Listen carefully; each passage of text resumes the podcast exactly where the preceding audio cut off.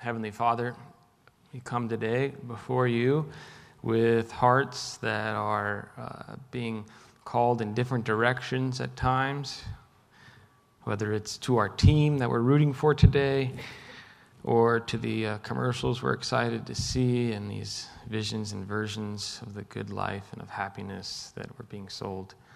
We pray that we come back to your table, to our home, to uh, who we are in you, and that we be reminded of your love for us, and that we be called into this love that you have for your son Jesus, and that as Jesus reciprocated that love to you, that we may love you in return and follow Jesus into a life of abundance.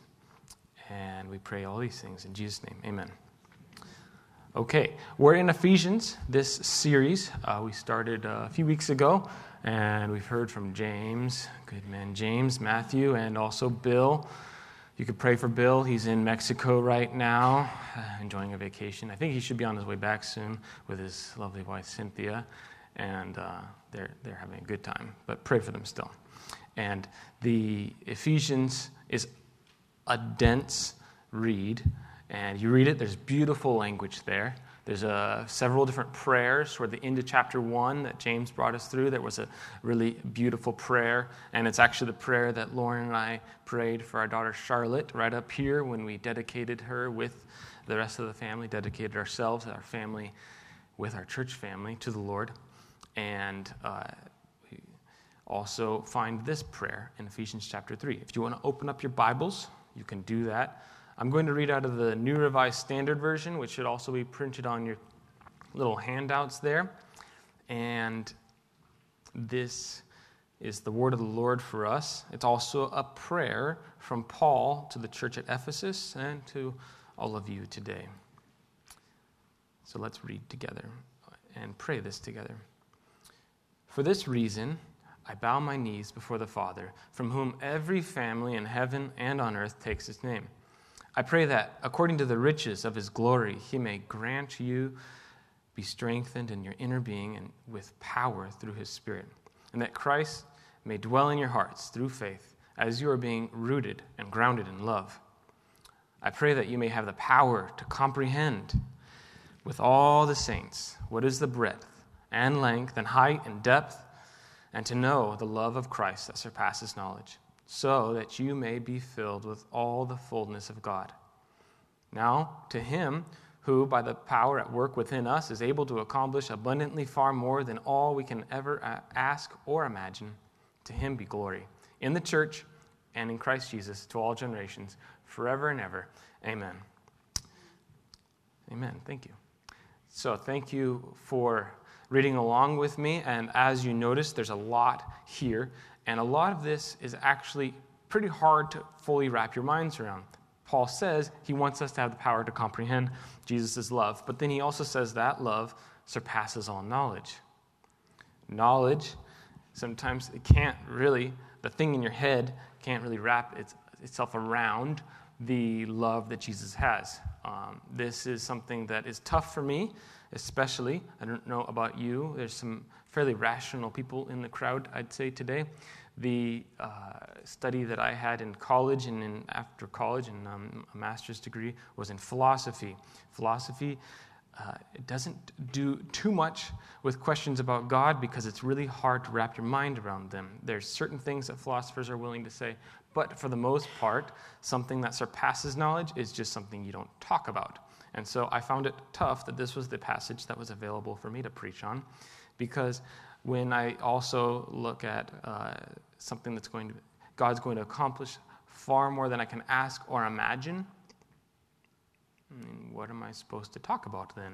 But there's still good stuff here. It's just we're going to have to kind of dig into a different part of our bodies than just the intellect and go to the heart and go to our experience. The experience that we have with one another and the experience that Jesus even had himself on earth. Because I believe that there's a story in the gospel about Jesus himself experiencing the love that he had, that the Father had given him, that surpassed even his own knowledge. So we're going to get to that in a moment. And we're also going to get to talk a little bit about stories of river people that I've seen experience the abundance of God's love and share it with others. And all of this is going to be kind of within this theme of this economy of abundance that God has and that God's called us into versus economy of scarcity. Now, I call these economies because they are ways that we uh, kind of deal with goods and services in the world. Whether we think that there's a scarcity of things, there's never enough, you always need more. And this could be uh, the good of time. There's never enough time. Ask any high schooler here who's got studies, who's got sports, who's got extracurriculars. Uh, I don't know, college apps should be in by now for the seniors, I think, but there's probably uh, extra tests to study for. And then there's church things, right? And there's Rush or tie for the junior hires and coming to church here on Sunday morning. All of you somehow made it here, even though you probably have to go make your queso dip for later on today. And the um, money is another one. And time is money, but money on its own is something that we often feel the need to hold on to tight. We have to calculate our budget and live according to it, and then there ends up often not being any extra room to give away. Or you calculate that into your budget, and then all of a sudden your budget is flipped over on its head. Now, since you're already assuming that you're going to be giving some away, that becomes the way that you can see all money is it's a gift from God and it's going to be continually given by God, but it's for us to share with others. And that's one of the things that we get to do as we uh, do. We could pass around the communion bags now if you want. I don't think it'll distract anyone, right? You already wrote your checks, right? If you, if you write those things, or you can log on online. Yeah, we can, we can not communion bags, the stuff bags. We call them lots of different thing bags, but um, we just need to get this out of the way so that later on we can pray and take communion. The, uh, the abundance, though, that God has is something that we need to believe in. And the way that we believe in it is by seeing it in Jesus' life and in the life of the church today. And this is part of the glory that God has for us to experience. But scarcity is a temptation. And uh, one Old Testament scholar, Walter Brueggemann, calls it the myth of scarcity. Now, it is a myth potentially, but it's a strong myth. It's something that grabs onto our hearts. Uh, think about the scarcity of attention from your peers. If you have a social media account and you're not getting enough likes on your Instagram photo as someone else, or the scarcity of places on the team. If you're trying out and you want to be on the, uh, the dance squad, but there's only 10 spots and you're number 11. Or the spots at Stanford or whatever it is, UCLA, USC. There's always a scarcity that we're up against that uh, tells us that you're not enough. But God says that you are. So let's look at one of the ways that we can um, see Jesus living in this life of abundance. Now, we're going to look at Matthew. Now, the reason I turned to Matthew is because the whole Bible does tie in together with itself. Um, has anyone ever seen Star Wars before? Any of the recent ones? See the last one? Some people complain about the way that they make them now, but uh, people complained about the way the New Testament was written compared to the Old Testament as well. Uh, so we have the old Star Wars, which I'm going to say are like this, the Old the Old Testament. Um, they were, you know, written in Hebrew, a different language, but something beautiful and something to kind of get your imagination going. And they had great music. The Old Testament has great music as well. And then we have this new uh, version, this Disney version, and it's pretty fantastic. It's written in, in Greek, so you're going to see a different sort of uh, things going on, but um, it's still Star Wars and it's still scripture that we're talking about. There was a middle period for Star Wars, and there was a middle period for the Bible as well. And the Apocrypha is what it's called for the Bible. Some people don't think it's inspired or authoritative, but it still, for some people, is in the Bible. And that is still considered Star Wars, still had great music, but um, not quite inspired. Sorry if, if those are your favorite.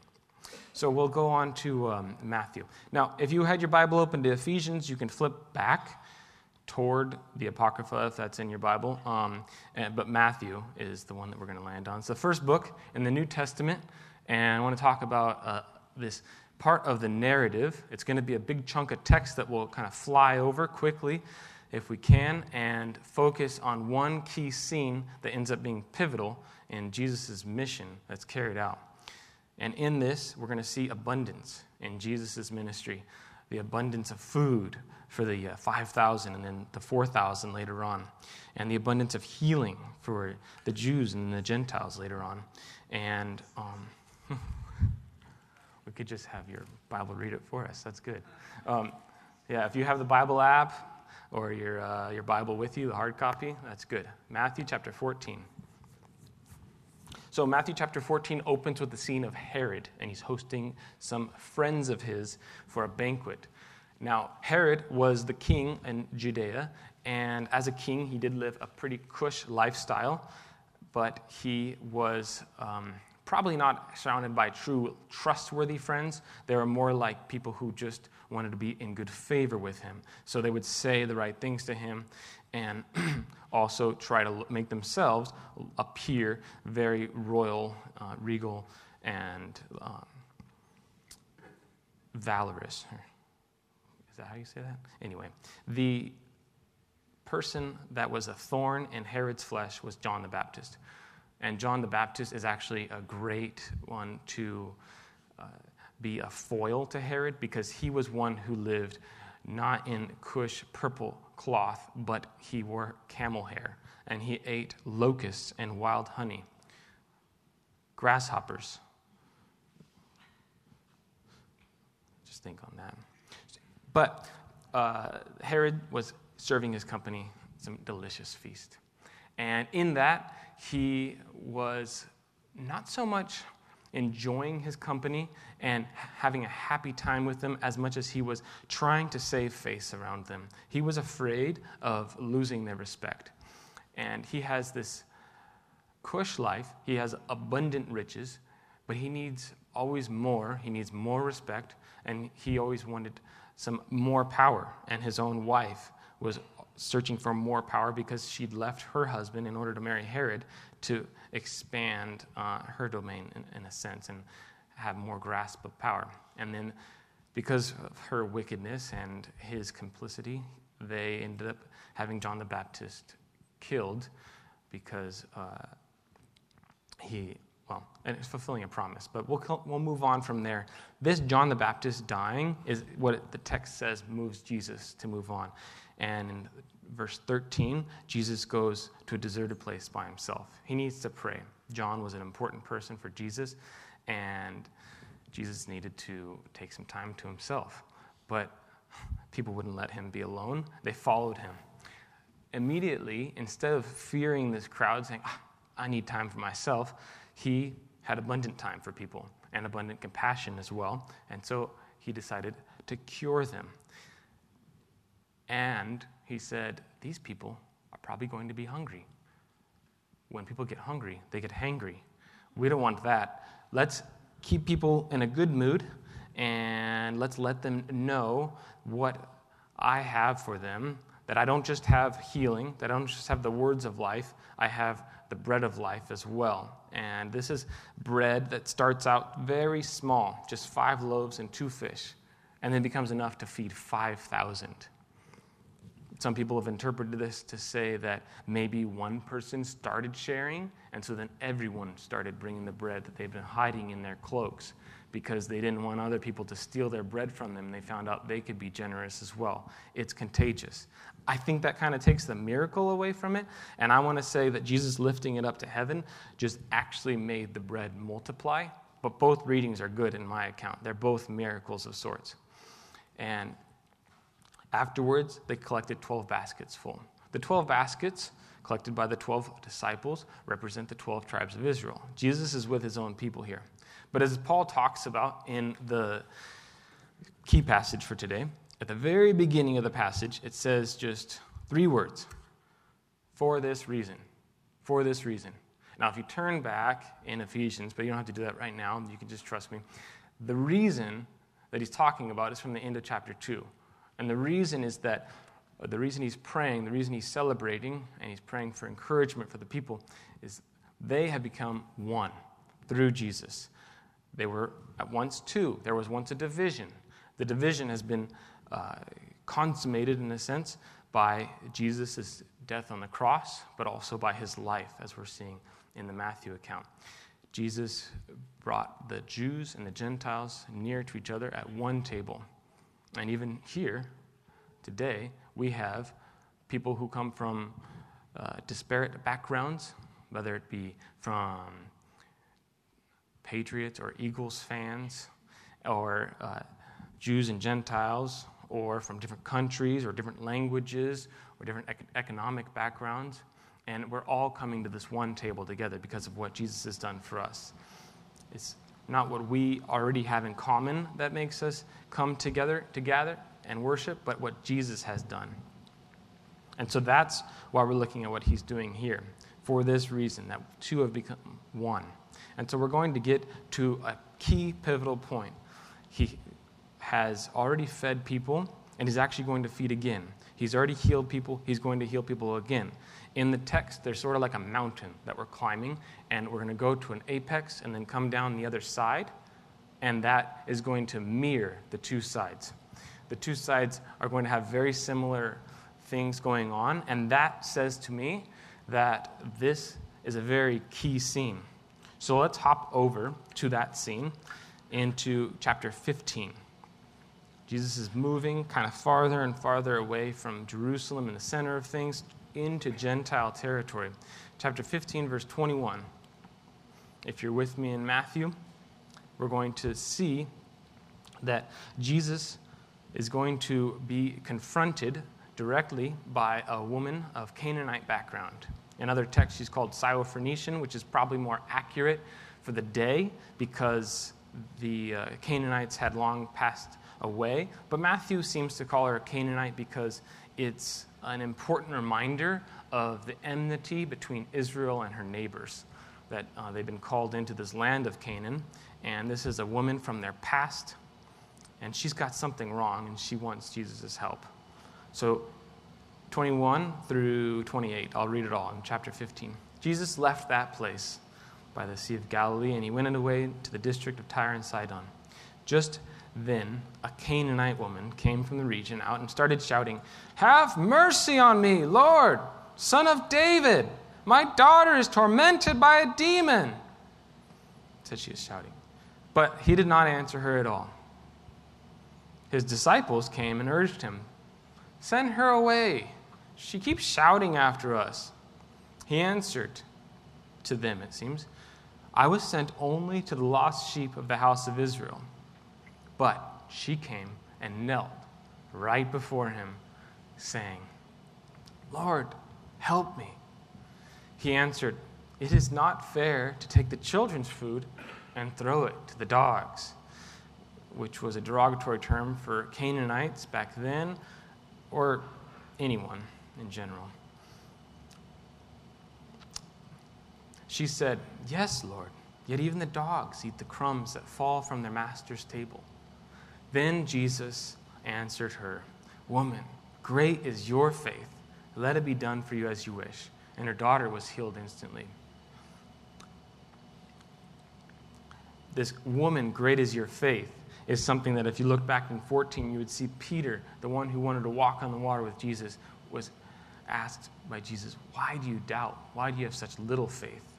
Peter, one of Jesus' best friends, couldn't have faith. But this woman, a complete stranger and an enemy of old, had faith in his ability to heal. Now, his, her daughter was tormented by a demon. And the demons that tormented the daughter back then could have been a number of things, could have been a number of uh, forms, manifestations. Today, it's hard for us to think about demons. You might think about the exorcist. But I think about various forms of addiction, especially addictions to ideas of scarcity. And the scarcity of attention that a young girl can receive um, in positive ways from her male peers, a young woman, is uh, something very damaging. I was reading an article recently that was talking about teenage girls having the, not having the right resources to deal with the temptations from their male counterparts to send nude images of themselves. This is a demonic force that's plaguing our young people. And we see it in our own community. We beg, Jesus, help us.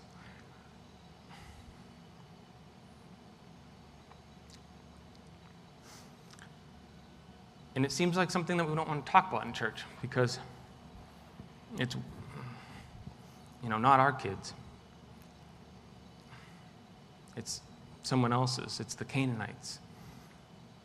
But it is in our own community. And, and we pray for healing from these demonic forces. We have to name the demons in order to cast them out. That's something Jesus teaches us. But what we know is that we have abundant love found in Jesus.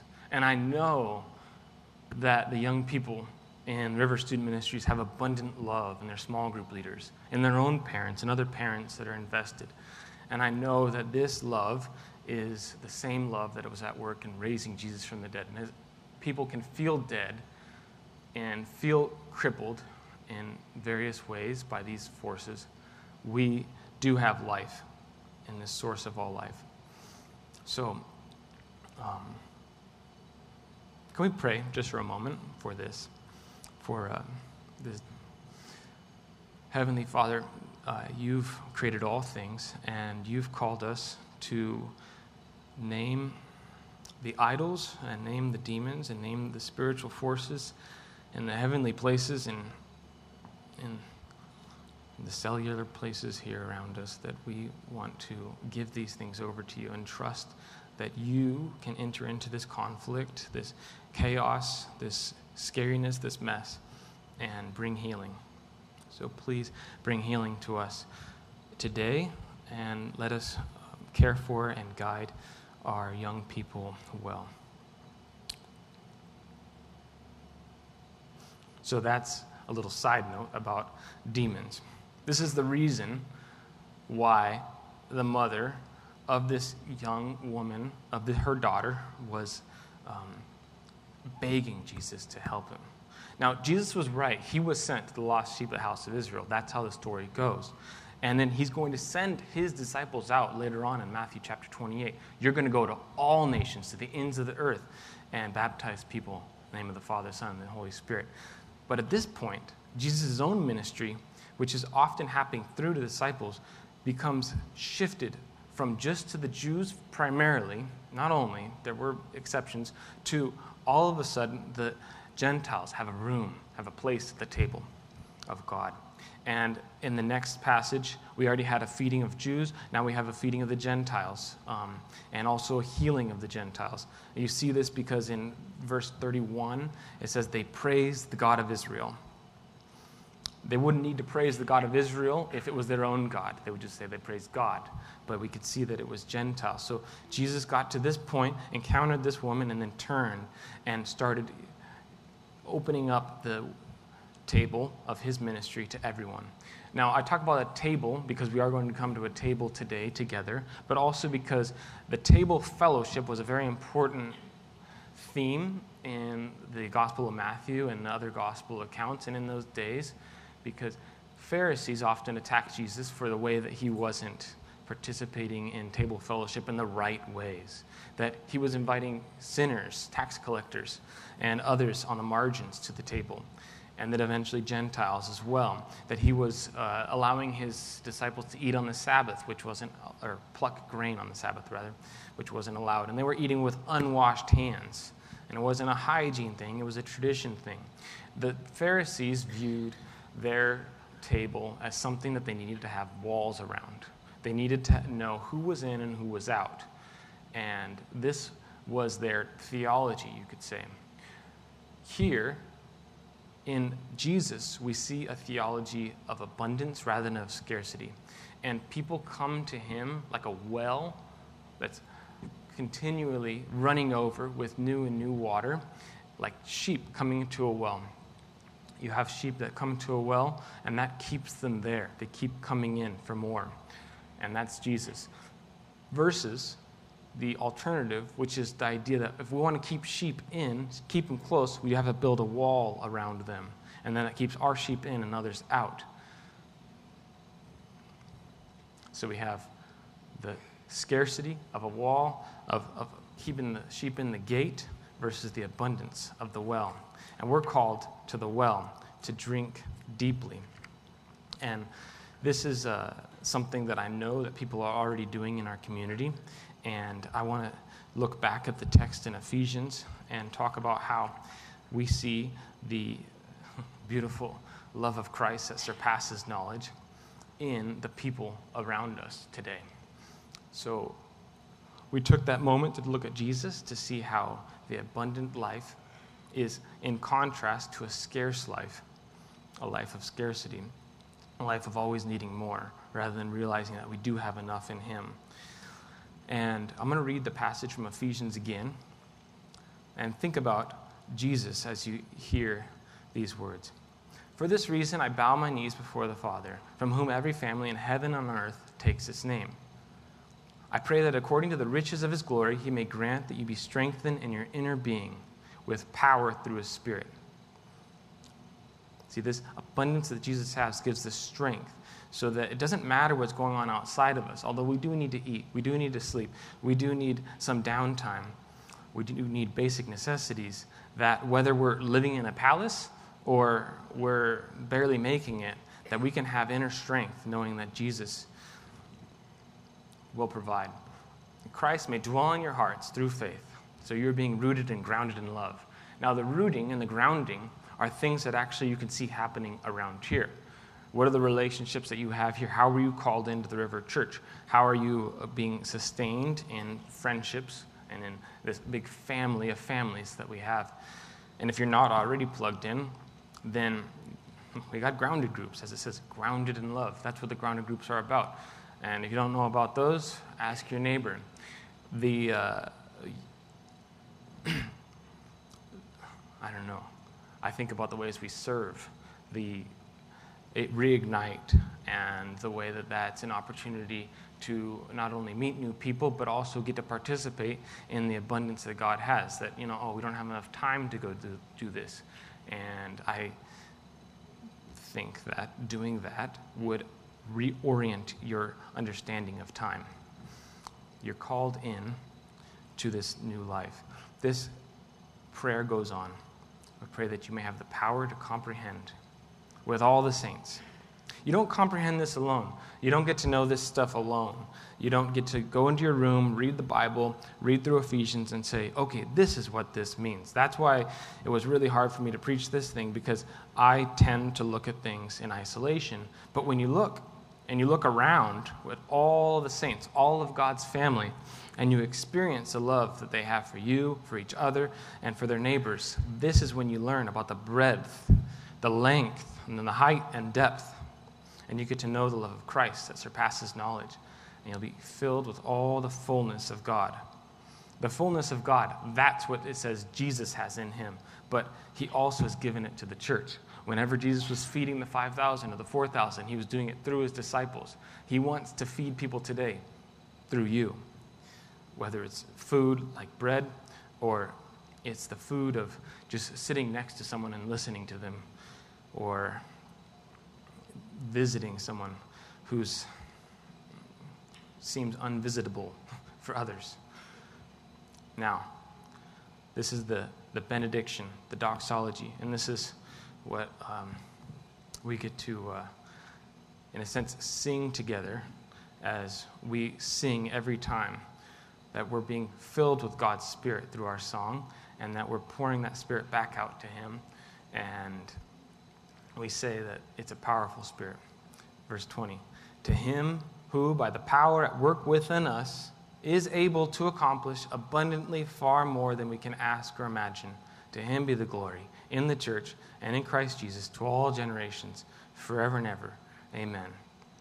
That woman, he she actually helped change Jesus' understanding of what his mission was. I see.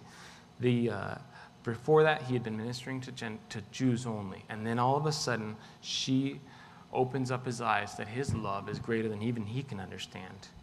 And he's going to accomplish abundantly far more than he can even ask or imagine in the Gospel of Matthew, the passage we looked at. So, this is what we also are called into today. What is something that you cannot even fathom of being able to accomplish? Is there someone that you aren't able to make amends with? But God says you can. Is there something that you can't deal with, that you can't get help for, or you can't ask someone to help you through?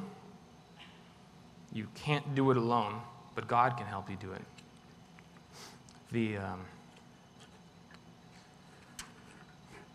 the thing that I think is hard enough on its own is just sometimes living together with other people who we don't always see eye to eye with. You know, there's going to be some sort of conflict probably later today with people who are watching the game together, but they're not rooting for the same team, especially if you've got money in it. When you got money in something, you want it to happen. Mm. But we are investing ourselves. Some of us invest our money If that's what you're um, part of your worship for the River Church. We invest ourselves in actually bringing ourselves to the communion table together. First, we're going to have an opportunity to get into little groups and find some people around you, maybe that you know, maybe that you don't know, and you can pray together. And I want us to pray uh, sometimes, if it's possible, for the hard things. Now, the hard things are those that are pulling on our hearts, that are trying to close us off from the abundant life that God has in store for us.